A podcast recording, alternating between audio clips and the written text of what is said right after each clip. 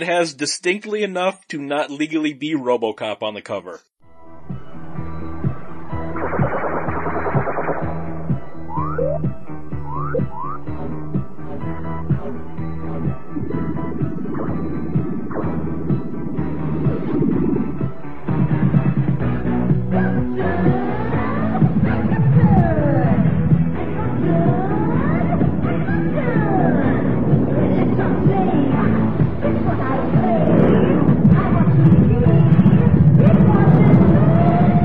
Radio Drone.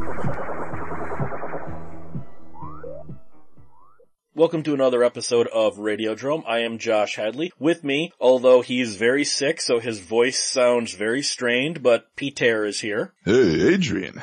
No, You you sound a don't, you don't like, sound uh, Stallone Rocky. strained. Is there some uh, some place I can get to eat around here?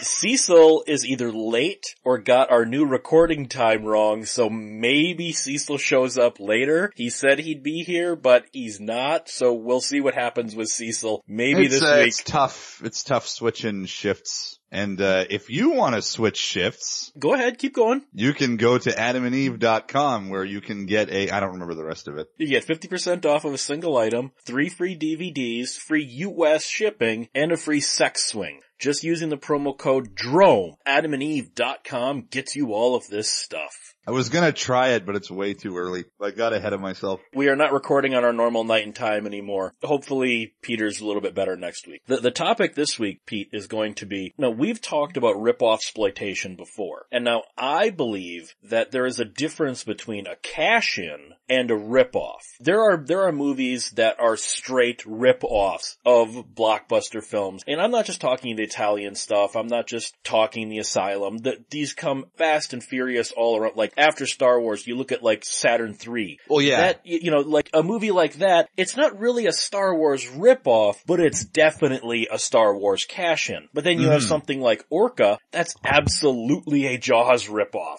There's a difference. So, Or even Piranha, you know, Piranha is kind of made after the wake of Jaws. You, have plenty of movies that are sort of meant to cash in on something that was, that was big. and I don't believe that a cash-in and a ripoff are the same thing. And a lot of times they are categorized as such. I've seen a lot of movies that are like, oh, these blatant Star Wars ripoffs. And I'm like, other than the fact that it's like a, a space odyssey kind of movie, it's not really. It has no similarities to Star Wars in the story or the characters. It's just, it's got colorful fantasy style characters in a sci-fi setting and it came out after Star Wars. That's not Yeah. really a Star Wars ripoff, you know? Which Star Wars wasn't even the, the first thing to do that sort of thing to begin with. I mean, George Lucas wanted to make a, a Flash Gordon movie. That ended up getting rejected and a lot of what he was going to do with that ended up in the Star Wars script. So even Star Wars is a knockoff of something, is a cash in or ripoff of something. You, you never really know and you shouldn't be so quick to judge. But then again, there are the blatant, like, l- let's leave straight plagiarism out of it, okay? You have the borderline plagiaristic like Great White, which, Mm. this one's weird in the fact that Universal didn't claim plagiarism. They claimed it stepped on their intellectual property and got Great White knocked out in America. Now, it did get released because people like Fred Fritz did see it in Mm. its theatrical run. It's just so weird. It's so weird that movies like that could actually get theatrical runs at the time. It just shows the, how different the climate was at the time.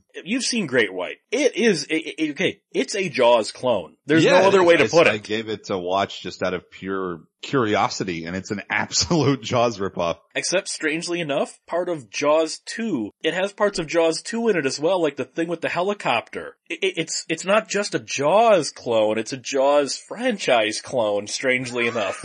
In a sort of inadvertent way, yeah. You, you, have something like that, which, like I said, it's strange that Universal didn't claim plagiarism, because I, I think the author would have to claim plagiarism on a, Hmm. in a legal sense. But what Yeah. Universal did was claimed that was a clone of their movie, and they got it blocked. Let's put it this way, Universal has a very long memory. It was maybe four or five years ago, there was a college that was going to do an Enzo G. Castellari retrospective at, at the school. Great White was among the films that they were going to show. Three hours before the screening, they got a cease and desist from Universal. Oh my god. So Universal is still enforcing that, no, this movie does not get screened in the United States. So even just for like a little screening, like a college screening, were they even profiting off of that or was it just for like fun? I, I think it was Universal flexing their dick. That's pretty bad when you make a movie that much of a, that's that much of a blatant knockoff. But then again, I guess Jaws is kind of sacrament at this point. Let's stick with Jaws then for right now. You, you have all of these Jaws cash-ins. I know the director says that Grizzly was written before Jaws, but it's Jaws in the woods. It is. There's- Maybe. I mean, that one ends with a bear getting shot with a bazooka, so it could be, it could go either way. Uh, I think Grizzly might be able to stand on its, on its own, but overall it is, uh, um, The, the same character relationships, the same beats. I mean, hell, even the getting blown up. there's like a kid that gets killed in sort of a controversial way, isn't there too? Yeah, and Jaws had that with the Kintner boy. It, it, it delivers sort of the same, uh, the same beats for sure. They're, I mean, were they released the same year or one after the other? Gri- Grizzly was release released in Grizzly was released in '76. Jaws is '75. So And they claimed it was um script written beforehand. So it's kind of like the burning, I guess, because they claimed uh the burning was written like a year before the first Friday the 13th or whatever. They they might be lying, but either way, I mean, Grizzly fits right in with all the other animal attack movies that were coming out. Like there's there's no denying that it's part of that subgenre. It's it, it fits right the f- in with any other one. And then there's like I brought up Orca. Orca Mm. is actually, it, it- well, first of all, it's ridiculous because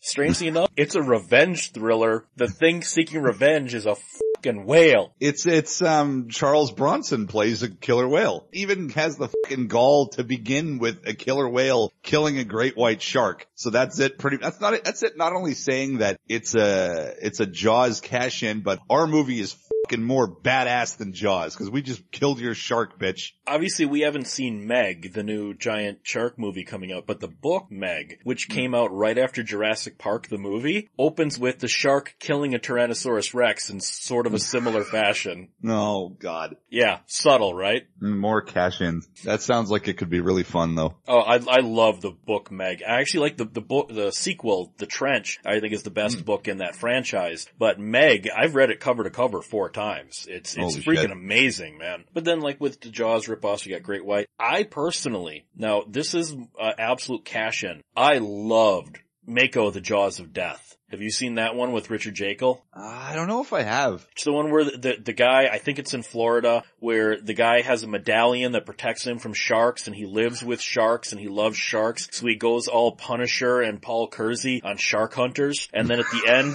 when the necklace falls off, no, and this is one of those Italian movies with an American star that's shot in America. They're swimming with real goddamn sharks, Peter. This is Holy one of those movies you could not make today. It sounds amazing though. I need to check that out. Corman, Piranha, and Up from the Depths. But at Mm. least with Corman, he didn't rip off Jaws. He said, let's ride this wave. Both Yeah. Piranha and Up from the Depths, neither of them have almost any story similarities to Jaws. They're just Well, yeah. very much underwater monster movies. He he saw it as something a genre he could capitalize on, which he he did the same thing with Star Wars, you know, with movies like Space Raiders, and he did the same thing with movies like Alien or Aliens by making mutant films like that. So Corman was more this is popular, let's make a movie kind of like this, and he had access to a lot of sets that people like James Cameron would use because they worked together. So it was a lot of uh capitalization, but actual clever filmmaking at the same time. And then you also have, now, this one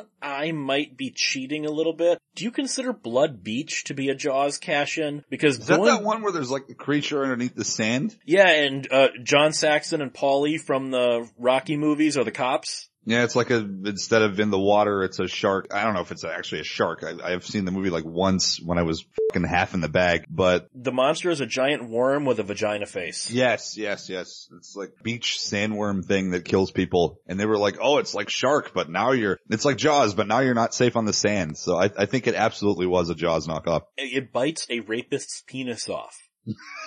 Yes, I, I remember that. How could you forget? Now, people who need to remember the the second Jaws movie, Jaws 2's tagline was just when you thought it was safe to go back in the water. Mhm. The tagline for Blood Beach was almost shameless. just when you thought it was safe to go back in the water, you can't get to it.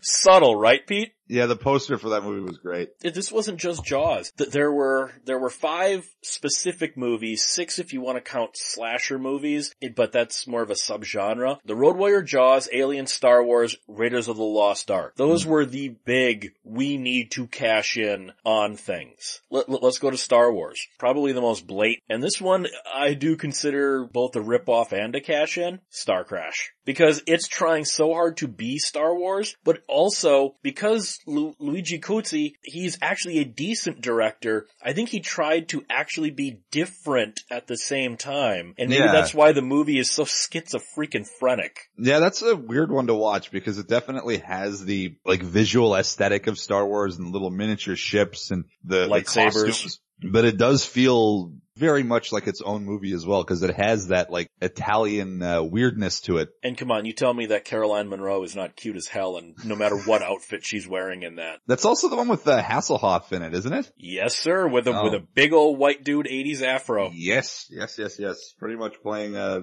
a hybrid of Han Solo and Luke Skywalker. It was a weird film, but yeah, I think it it does. It was meant to be a, a Star Wars cash in for sure, but I think it stands alone as its own weird sort of uh, exploitation B movie because it, it, has that that uh, Italian exploitation charm to it while it's still ripping off a whole bunch of stuff. Now the Japanese, this one was a ripoff. Have you, have you ever seen Message from Space? Uh, when did that one come out? 78, right after no. Star Wars. No, I don't think I have. It's, it's Japanese Star Wars with Vic Morrow. I think he was like the Darth Vader character in it. Mm. You know, poor slumming Vic Morrow. Look uh, at Battle, Battle Beyond the Stars. Go back to Roger Corman. That is mm. often, I, I can't even count how many times that's called a Star Wars ripoff. And it's not. It uses the aesthetic of Star Wars, absolutely. It's the Seven Samurai in outer space, literally. It's mm. the Seven Samurai in outer space to the point where Robert Vaughn, as Gelt, is implied to be the ancestor of the character Robert Vaughn played in The Magnificent Seven, which was mm. the Americanized version of the Seven Samurai. I, I, I, hate when I see Battle Beyond the Stars called the Star Wars ripoff, because it's not. It's, it's still definitely capitalizing on the whole space battle thing, though. Right, but I'm just saying it's not really, it, ha- it has more in common with Star Trek, honestly, than Star Wars. It's got, it's got more in common with Star Wars visually, but really it's got more in common with Star Trek story-wise. Yeah, I mean, I think overall it was just capitalizing on that genre becoming, or that subgenre becoming big overall. I think a movie like Space Raiders, which, uh, Corman produced is a lot more like Star Wars than, uh, Battle Beyond the Stars is, which hilariously enough, I think that movie uses the exact same theme song. It uses all, all the, actually all the special effects footage are from Battle Beyond the Stars or Galaxy of Terror. It does. A lot of matte paintings and stuff. And that, that movie's fun too. It's, that one's, um, if people want to make Corman Star Wars knockoff examples that would be a,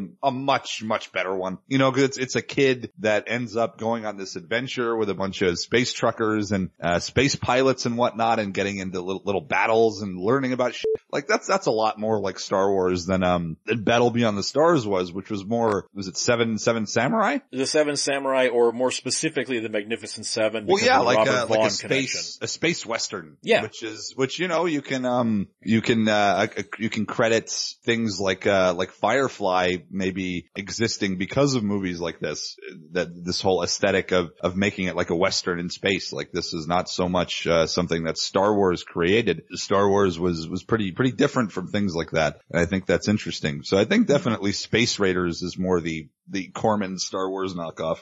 Then again, have you ever seen Star Chaser: The Legend of Orin? Uh, I think Animated so. Film. I don't know if I have. This one's a straight Star Wars ripoff. It's about a boy on a lonely farming planet whose parents get killed by the evil armored overlord who has a magical laser sword that only the boy can use. He teams up with a wizard, a rogue, and two robots to rescue a princess. Do I need to keep going? Oh yeah, that's, that's Star Wars. And speaking of knockoffs, look who knocked off and finally showed up, Cecil.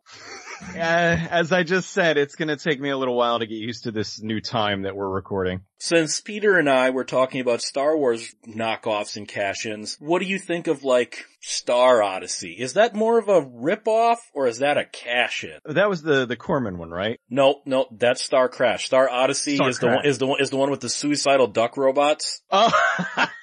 I'm not I- kidding. No, no, I, now I, I, that's all you had to say. Now I know exactly what you're talking about. I would say, uh, cash in because, uh, it was, you know, I mean, when, whenever there's a big property that comes out, something that just completely blows up, then everybody tries to do their, uh, their ripoff. It's, it's a little bit different now, but back in the day, in like the 70s, 80s, and even the 90s, you would just have the, the lower budgeted stuff. Now most of the knockoff stuff is, um, Asylum, and then now we have, we even have Asylum knockoffs. I can't believe we've reached that pinnacle. A lot of the knockoffs and ripoffs and cash-ins were a lot of fun. They, uh, I think that there's a lot of slashers and various other sci-fi films that uh, are really good that we wouldn't have if not for them you- trying to rip off something uh, more famous. So that one I totally think though is a uh, is just a cash in. It's hey, here's this thing's popular. Uh, what do, what do we got lying around? All right, let's do it. Have you ever seen the Black Black hole? Disney's now again, I don't want to say rip off because there's almost no story connections, but the Black Hole was absolutely we need to get in on this Star Wars thing. From what you, by the way you guys described it when we talked about it on a, on a prior episode, I still haven't seen it. It definitely sounds like it borders more on cash in rather than rip off. Cecil, you've seen Black Hole, right? The Black Hole, I think is, is a amazing looking film. It is, uh, it, it, but like, I cannot understand why it's not on Blu-ray yet. I would love to see a really beautiful restored print of it. It's a very odd film and I think it absolutely was greenlit to cash in on the wave of success of Star Wars. But I think like it's, it wasn't ripping anything off. It was like, hey, we've got this property sitting here. Let's kind of get this out quickly. And it wasn't rushed. I think that it's, it's a very good atmospheric. If you were to watch it, you would not know that it's a Disney movie because this was Disney before they really started cutting the balls off of everything. It, I mean, for crying out loud, a dude gets his eyes ripped out by a robot at the, at, by a Maximilian at the end of the film. It's just- Anthony it's- Perkins gets remembered like that blade through the back of his chair, or, or, Yeah, or was that Ernest Borgnine that gets that? I don't remember. Uh, it's been a while. I don't remember. I do remember, you know, somebody got a blade through the back of the chair, but the whole thing has a very creepy, almost like pre-Event Horizon, uh, you know, haunted house in space, even though it's not really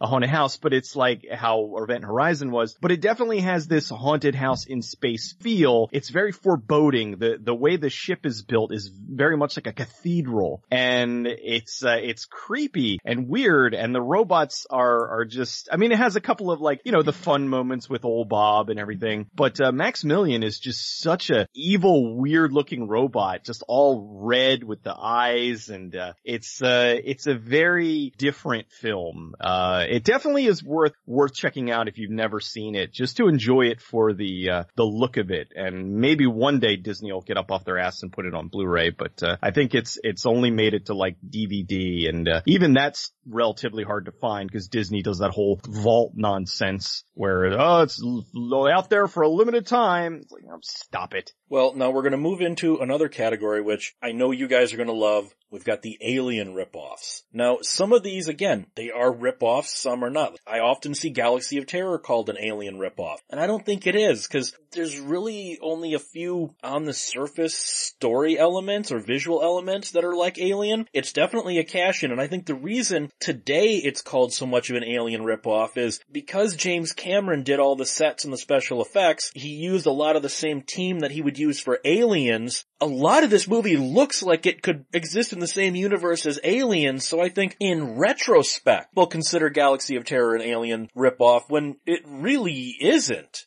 Uh, that one isn't so much. That's the one with like Sid Haig and Robert Englund and they go to that weird planet that like taps into their inner fears and stuff. That one isn't really, I, I think it, it uses some of the same ship sets, I'm pretty sure, but the, the one that's really the alien knockoff was Mutant. That one was like straight up meant to No, be you, like alien. No, come on Peter, you gotta slash say it the way you say it. What, Mutant! what do you mean the way I say it? Cause you always say mutant! Mutant. That's right, actually, yes. Das Crown Emil. Um, that one is way more of an alien knockoff. Ga- Galaxy of Terror, on the other hand, I consider to be a wholly, um, original, uh, science fiction film. Even more of a, more of a horror film It's it's science fiction like body horror. It's it, it's a it's a film of these characters getting their innermost fears uh, tapped into by this weird space pyramid, and it's it's visually stunning. Like I think it's one of Corman's uh, best movies ever. And strangely enough, the whole space pyramid thing, the originally in Alien, it wasn't a derelict spacecraft they found, but an ancient pyramid on the planet, but then Giger changed that. So I don't mm. know if Corman even knew about that when they did the pyramid or if that's a weird coincidence, because that didn't get released till years later. But- I think that's a coincidence. I think, I think, uh, Corman probably just thought it would have been cool to have this like big neon pyramid that it probably would have just looked great on camera. Because I mean, how would he know what, uh, the original notes were for, for Alien and what Giger decided to do instead. So I'd say that's definitely pure, uh, pure coincidence. That ended up in Alien or that ended up in even like Prometheus later on were like sketch, sketches and concept art for the fucking Dune movie that all these people were gonna make. So even stuff in Alien is a ripoff from something else. I remember, uh, I hadn't seen Galaxy Terror uh, until like, uh, sometime in the 2000s. I had a, a, friend of mine who was like, you know, have you ever seen this movie Galaxy? I'm like, no. He's like, oh my god, you, uh, Joni gets raped by a maggot. I know he was he was wrong. He was misremembering it. But Joni was in the film and he remembered her getting raped by the maggot. And then uh, he loaned me it, and I'm like, that was the thing. I was like, oh, because I kept waiting for her to get raped by a maggot, and I was like, oh, this other girl gets raped by a maggot, and uh, by you know intergalactic space maggot. But yeah, but but regardless, I was like, holy crap, how did I miss this film? It's very creepy. It's very atmospheric and uh, just weird. Definitely like Peter said, uh, one of Corman's like better produced films. Just it doesn't have that, uh, doesn't have quite the earmark of, uh, of a lot of, uh, some Corman films. It kind of has a little bit more quality to it. And I guess that's mm-hmm. really due to the people that are involved. They're really just pushing, you know, to make things look as good as they could. Kind of like, uh, like Piranha, I think, uh, is another one that, uh, it's, uh, it's schlocky, yes, but you can't deny that it, it looks good. Again, I think that is, uh, merely coincidence with uh, with the way that it was done. I mean, there are you know there's a lot of minds kind of have a think the same, and every now and then stuff just crosses, and it ends up being similar when it ends up having no correlation, no connection. Uh, which is why like uh, it's funny we were talking about this the other uh, week where you were saying you know people were blaming for the Vindicator. Vindicator. Yeah, where it was like where they were like you know RoboCop or uh, Vindicator ripped off RoboCop, even though Vindicator came out before RoboCop. It came out like uh one and a half or like two years before and has and, like nearly the same plot. Yeah, but it, I think it's just, it, ends up being just a weird coincidence because in the end, mm. RoboCop was really Judge Dredd. It was meant to be Judge Dredd, yeah, and then rejected and rewritten, uh, over time. Like it was a, it was a script that was shitting, sit, shitting, sitting on the shelves for like, what, like four years or something before it finally got produced or even longer than that? Yeah, I don't remember, I, I, cause it's been a while since I was doing, I did my homework on this, but it basically one of the guys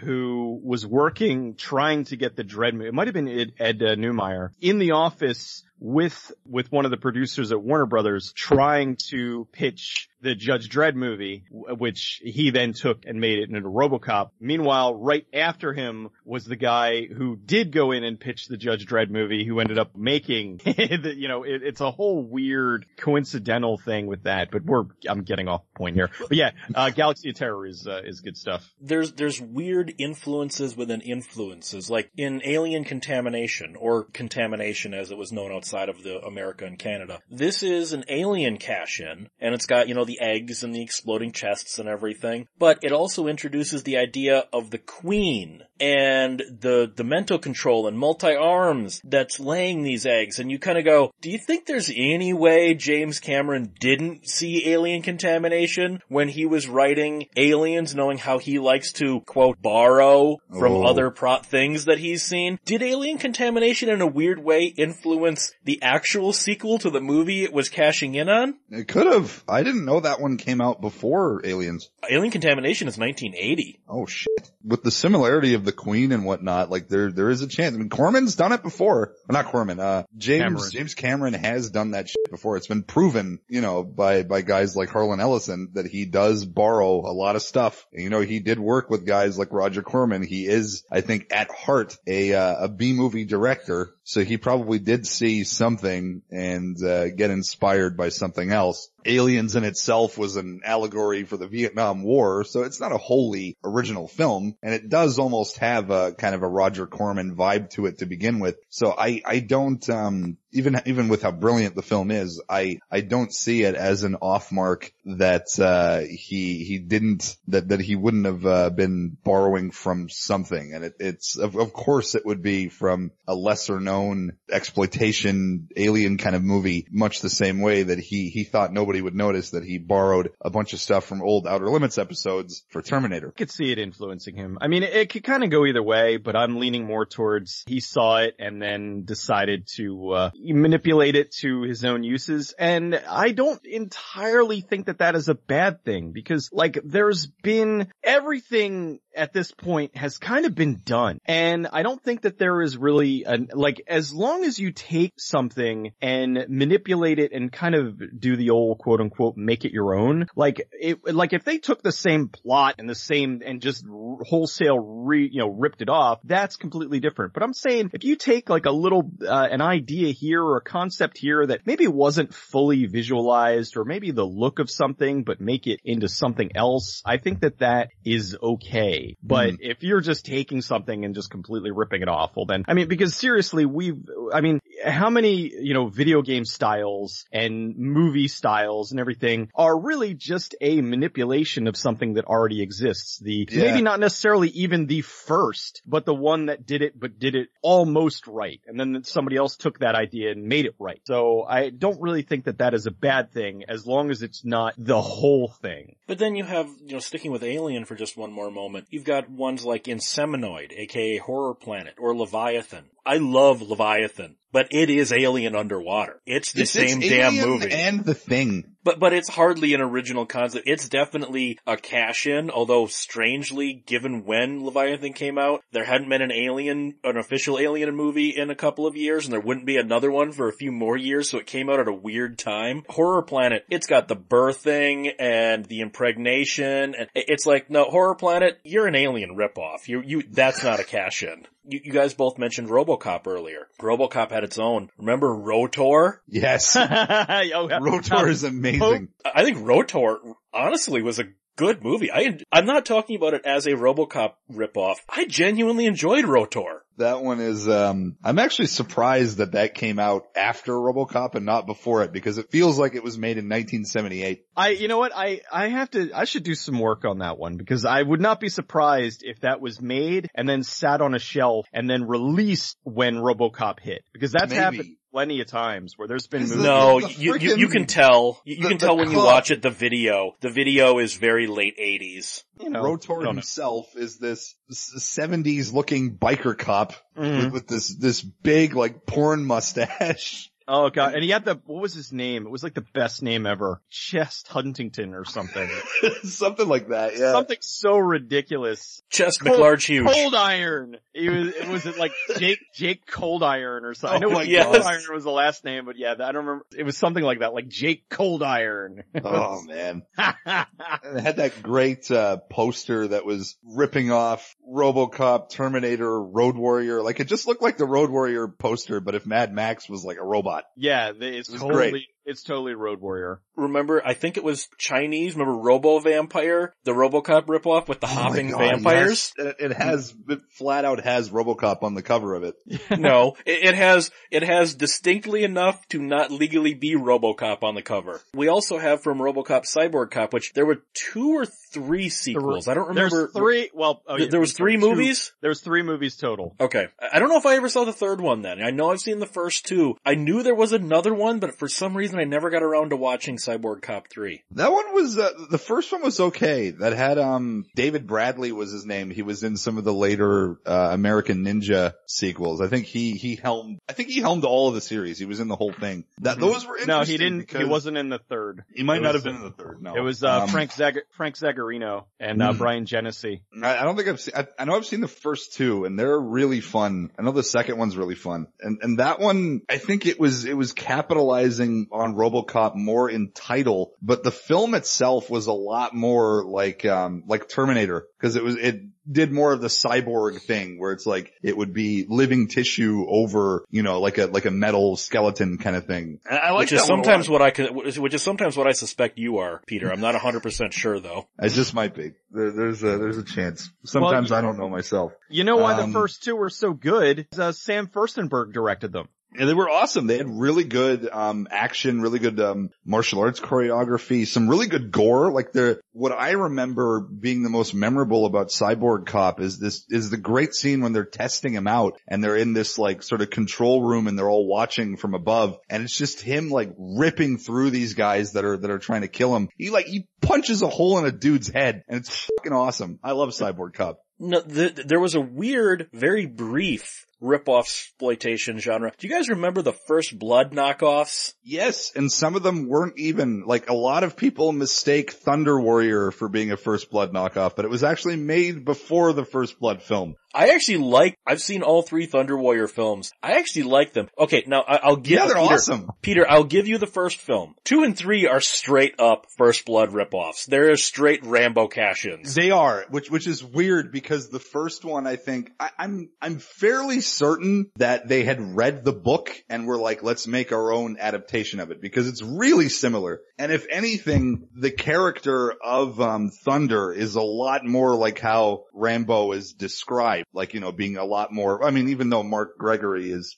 fucking clearly Italian, they, they went for more of a, of a native, you know, First Nations kind of character. And that one's great. That one's a really good movie and a lot of people mistake it for being a First Blood knockoff when actually First Blood probably borrowed a lot of fucking cues from it because it has a lot of uh, similar action scenes even though the pacing is a bit different. But yeah, two and three are absolutely meant to be like the uh, Rambo sequels and whatnot. You got him in prison. You got all the, all the different um, elements uh, taken from some of the later movies. It's weird though because, because the first one came out before any actual Rambo film came out. And you've even got scenes that are similar, like the cop, you know, stopping him on a bridge and telling him to get out of town. He's got the, the messy long hair and the Vietnam jacket and everything. So those are, those are interesting. It's, it's hard to really call those knockoffs if the first one came out before the film did, which even still the movie First Blood was based on a novel. And I guarantee Thunder Warrior was probably based on the same one. Now, if we want to talk First Blood knockoffs though, I think we need to go the Deadly Prey route. Speaking of like the novel, sometimes you, you have that weird disconnect. Like have either of you guys seen Fulci's, The New Gladiators? Yeah. Oh yeah. That is constantly called a Running Man ripoff. It was actually made in 1984 though. It didn't come hmm. out in America till 88 after The Running Man. It's actually a ripoff of the novel The Running Man made before the, the actual big budget Running Man Schwarzenegger movie. So in a way, No, wait, are you sure you're talking about the, the right movie? Cause there's, um, there were two Enzo G. Castellari movies, uh, that came out around-ish the same time. You had, um, there's the new Gladiators, which was also, I think, Warriors of the Wasteland was no, its no, no, alternate no, title. no, no, that's the new Barbarians. The new Gladiators is the, the, game one show that's one. more, more known as, uh, Endgame? Is is that one? No, I don't think that's Endgame. This is this is the one with uh where they're in the future and they're fighting on motorcycles for li- a reality show, Fight to the Death. Oh, so there's another one like that. There's also Yeah. Endgame with that that has uh, George Eastman and the Yeah. dude from the I think the original Inglorious Bastards, and they're fighting in like zones, and they're advertising. Uh, uh, I think it's Life Plus is the cola instead of Cadre Cola, but I'm not sure if that one came out before or after Running Man. Probably after because it feels really similar. That one's a lot more like Running Man than uh than New Gladiators is. Kind of, yeah, but I think, um, I want to know what was the thing behind deadlock slash wedlock, cause that, they really took the, uh, they took the neck, you know, the neck brace and Mm. made that into its own movie. You know, the, the beginning of the running man, you know, he had the, he could only go beyond a certain point or his head would blow up. And then Mhm. with that, like they, it was Oh Rutger come Hauer on, and- Th- th- th- that's just a gender swap black mama white mama with sci-fi tech. It, it, uh, but anyway, I'm, I'm just kind of going into that. I think that is another one where, uh, I don't know if, um, I don't really, I mean, I remember the Running Man, well god, what was the, it wasn't even called the Running Man. What was the, the, the King short story? The actual story was The Running Man. The, the Richard Bachman was called The Running Oh, that's Man. right. It was Bob. Okay, it was Bachman. That was, uh, Mm. well, I mean, it was King under the pseudonym of Bachman. Mm. But, uh, okay, so it was called the Running Man. I thought it was, uh, I thought it was something else and then he changed, yeah, he changed it to the Running Man. But regardless, the That's book that's was- more like what they do with uh, Philip Dick's stuff. Eh, do androids dream of electric sheep? That Blade Runner. Which Blade Runner, ironically enough, was a William S. Burroughs title for a novel. Wh- what, what do we know, right? You'll uh, remember it for you wholesale. F- that Total Recall. The thing is though, I will give it, do androids dream of electric sheep and, uh, you know, we can remember for you, whole, remember for you wholesale. Like they are really good, I think they are really good book titles, but I don't Mm. think that they translate well. They well. don't translate well to film, You no. know, and I it- think the stories themselves have really good elements in them that work for film, but to completely adapt that entirely to screen, like Blade Runner is already long enough as it is. If, if you made a movie that had the actual android sheep and the, the, the weird building with the Kipple stuff, like And you the would have a Mercerism. fucking eight hour film. Yeah, yeah, it would it would be a trilogy, and it would just uh, people would would completely lose it, and they'd cancel it. Like uh, they wouldn't even get a full trilogy. But yeah, I think. uh well, Oh God, we're going way off topic here. I, I'm trying Uh, to veer us back, trying to veer us back. I want to talk about post-apocalyptic. Yes, uh God, um, what were Blade, Blade, Runner? Runner's or very no, no, dystopian. yes, Blade You're Runner is right. very You're back in the Road Warrior territory. There we go. Okay, I think uh similar but different. I'll say. Cause like with, with the Road Warrior ripoffs, a lot of people call them, oh, they're Mad Max ripoffs. No, actually, Mad Max only had a couple of knockoffs. Road Warrior had an entire genre. Well, And I a think lot of- people forget that Mad Max and Road Warrior are two pretty freaking different films. Like, like Mad Max is honestly more of like a revenge film and you, you forget that it even takes place a lot of times that it's in a dystopian future because it's not really that post-apocalyptic yet. That's like before the post-apocalypse. In Pre-apocalyptic? It's- Pre-apocalyptic? more like, like just a really bad time for, for society and a lot of, a lot of, uh, roving gangs and whatnot. And it's, it's honestly more of a, of a revenge thriller than it is a post-apocalyptic, uh, movie the way that, uh, Road Warrior is. Like Road Warrior is full blast. Uh, it's in the post-apocalypse. It's people driving around in, in fucked up cars and weird like, villages and settlements out in the middle of the desert and stuff like that one is absolutely post-apocalyptic and that's where all those like Enzo G Castellari uh, and uh, Sergio Martino films and stuff got their got all of their wisdom from was the, was George Miller's sequel to his own film Books! Books calls the apocalypse!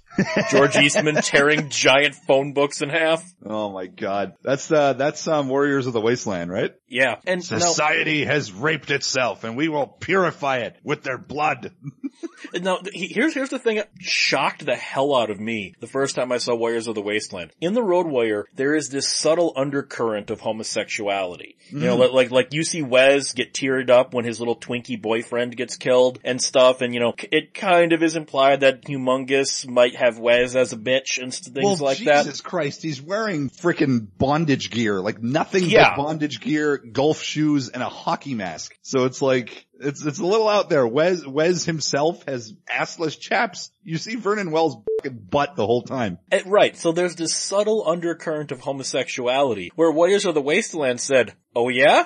Subtlety. The bad guys are almost flaming homosexuals, and they actually capture our hero at one point and rape him.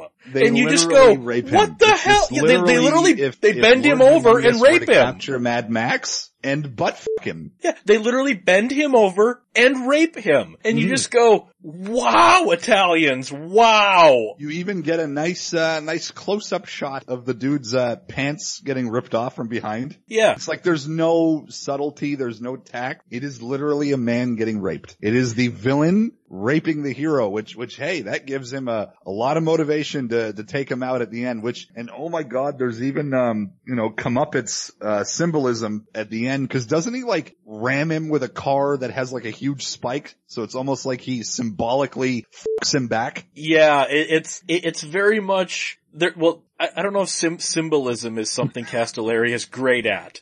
I, I think that that's more just blunt storytelling, Peter. Yeah, it's just blunt butt fucking. That's pretty much it. But can you imagine, you know, audiences in 1983 seeing Road Warrior and going to see Warriors of the Wasteland and going, oh boy, they were not prepared for that, were they? You know what? That shit was pretty progressive because usually you don't see the male hero get raped. It's almost always the female hero. It's almost always rape revenge where somebody's wife or somebody's daughter or somebody's, or somebody's maid, uh, hello Death Wish 2, um, gets, or was that Death Wish 3? No, it was Death Wish 2 where his maid gets raped along with everybody else and he goes on his revenge mission. You rarely ever see the, the, the manly male hero get raped and have to take revenge for his own rape. That's pretty progressive, man. You know, uh, th- that is the thing. That that's like a very emasculating. I mean, there there's been a few movies where I like you just a lot of those movies just had rape. They they love putting rape in those, like male and female. It was it just it's a way to make you just immediately uncomfortable. I think what's kind of interesting is you normally only see dudes get raped in sort of more artsy pictures or, you know, meant to be, you know, they're, they're going to try to play it for the Academy Awards or something like American History X. Or Enzo G. Castellari was just like, remember all that gay stuff in Road Warrior? Let's just make Lord Humongous rape Mad Max. I'd like to say he fought off the sisters. The roadway ripoffs. What about stuff like 2019 After the Fall of New York, which actually has so much depth to it that Children of Men freaking ripped it, it off. That's Is it true, actually. Yeah, because it has the whole. um Is it is it men men are sterile, or it's like the the one remaining female that can give birth or something? I know they had the um the po the the the painting Gua- Guanarica or Guanerica or however you pronounce it like in the in in um so that was for me where I'm like you know this is a lot of and then in the office of the main bad guy he has the painting and then in Children of Men the one bad guy ha- and I'm like okay this is absolute like like they're not even you know I mean that's not even an homage. That is the I mean granted they're two completely different movies but the foundation tone-wise, is the same tone-wise, they're kind of different, but there's still like post-apocalyptic films about like the lack of fertility on on planet Earth. 2019 has the uh has the advantage of being an Escape from New York knockoff, and that with with uh, starring Michael Sopkiw and George Eastman, so that that'll get you points over anything. She can make a baby? George Eastman as Rape Ape. Okay, Escape from New York had its own style of ripoffs, but in a weird way, the Road Warrior ripoffs and the Escape from New York ripoffs kind of coalesced into a new genre for a while, didn't it? Yeah, yeah, they kind of merged. It's it's true. It they, they would never just entirely rip off uh, Road Warrior or entirely rip off Escape from New York. You'd kind of get a combination. Like all of them would have elements of the other. Like like Endgame, Enzo G. Castellari's Endgame, or uh, the new that was uh, what what did that have an alternate title of? Something Barbarians. I don't know, but that one had elements of Running Man. It had elements of Road Warrior. It had elements of Escape from New York. Like the main character was sort of Snake Plissken-y. You know, obviously 2019, Michael Sopkiw was flat out playing Snake Plissken, but it also had a Road Warrior vibe to it. And it also had a lot of elements of other things, which is what I really love about the, about these like Italian exploitation Road Warrior knockoffs is, is that they'd have so many elements from different things. Like you'd have Sergio Martino's Hands of Steel, which was not only a Terminator knockoff, but it was also kind of Road Warrior and also was sort of in a, in a post-apocalypse and it had laser guns and John Saxon and it was really Acid fun. Rain that actually ate a car away. Yes,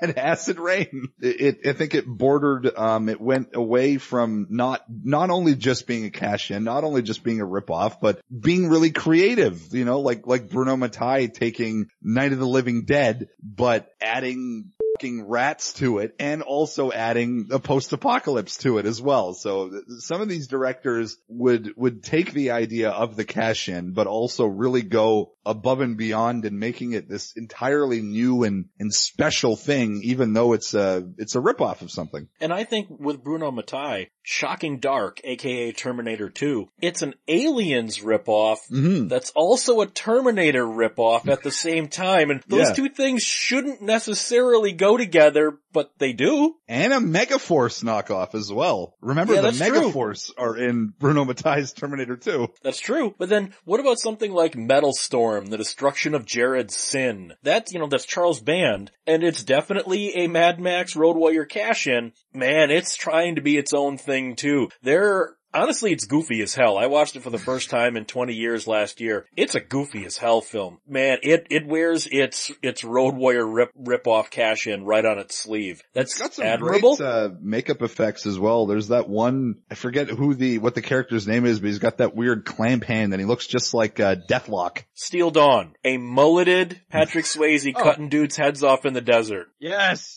He's, That he's is the, the by wanderer. far the, that's the real live action Fist of the North Star.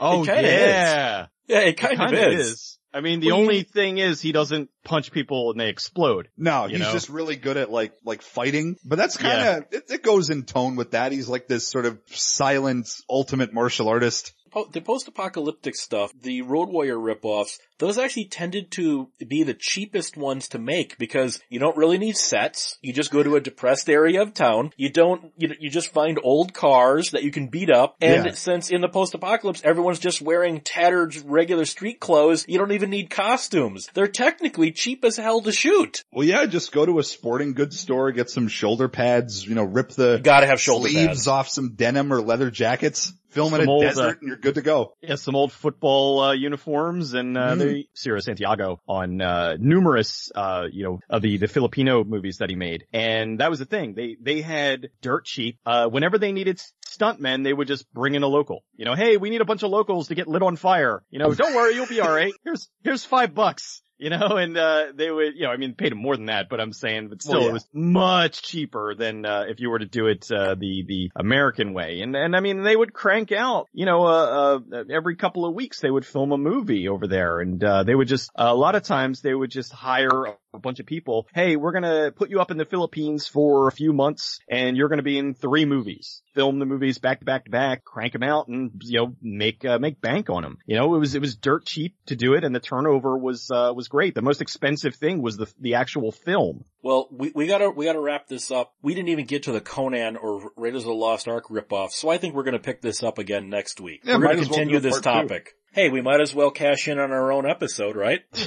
Yes. Where can we find Cecil can't show up on time? Oh, shush you. You can find me at uh, goodbadflix.com as well as goodbadflix on YouTube, Twitter, Twitch, and Facebook, as well as 1201beyond.com. Where can we find Peter, the, the big sickly sounding like he's an 80s vigilante hero? you you can find Peter about to be on his way to his fucking day job at uh, Cinematica on Twitter, on Facebook, The Cinemasochist, on YouTube, The Cinemasochist, and on uh, 1201beyond.com where I'll be just looking for something to eat around here. And you can find me, 1201beyond.com. Contact this show at 1201beyond at gmail.com. We're gonna pick this up next week when we go with Conan and Raiders of the Lost Ark and maybe some more. I'll see what I can find in research. Keep Nice. one foot in the gutter, one fist in the goal. Have a good night.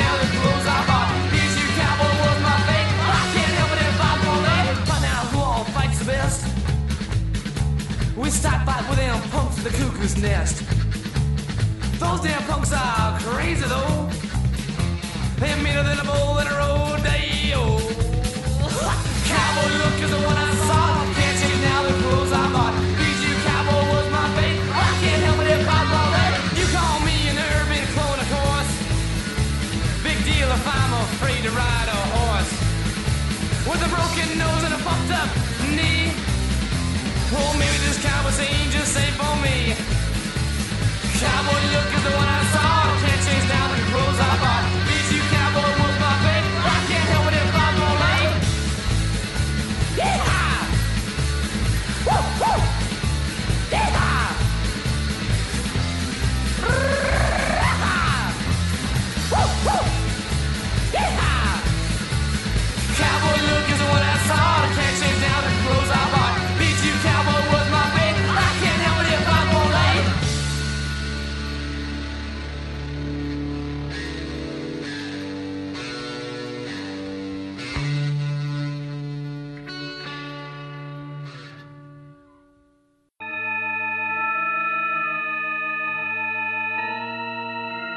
Radiodrome is a 1201 Beyond production.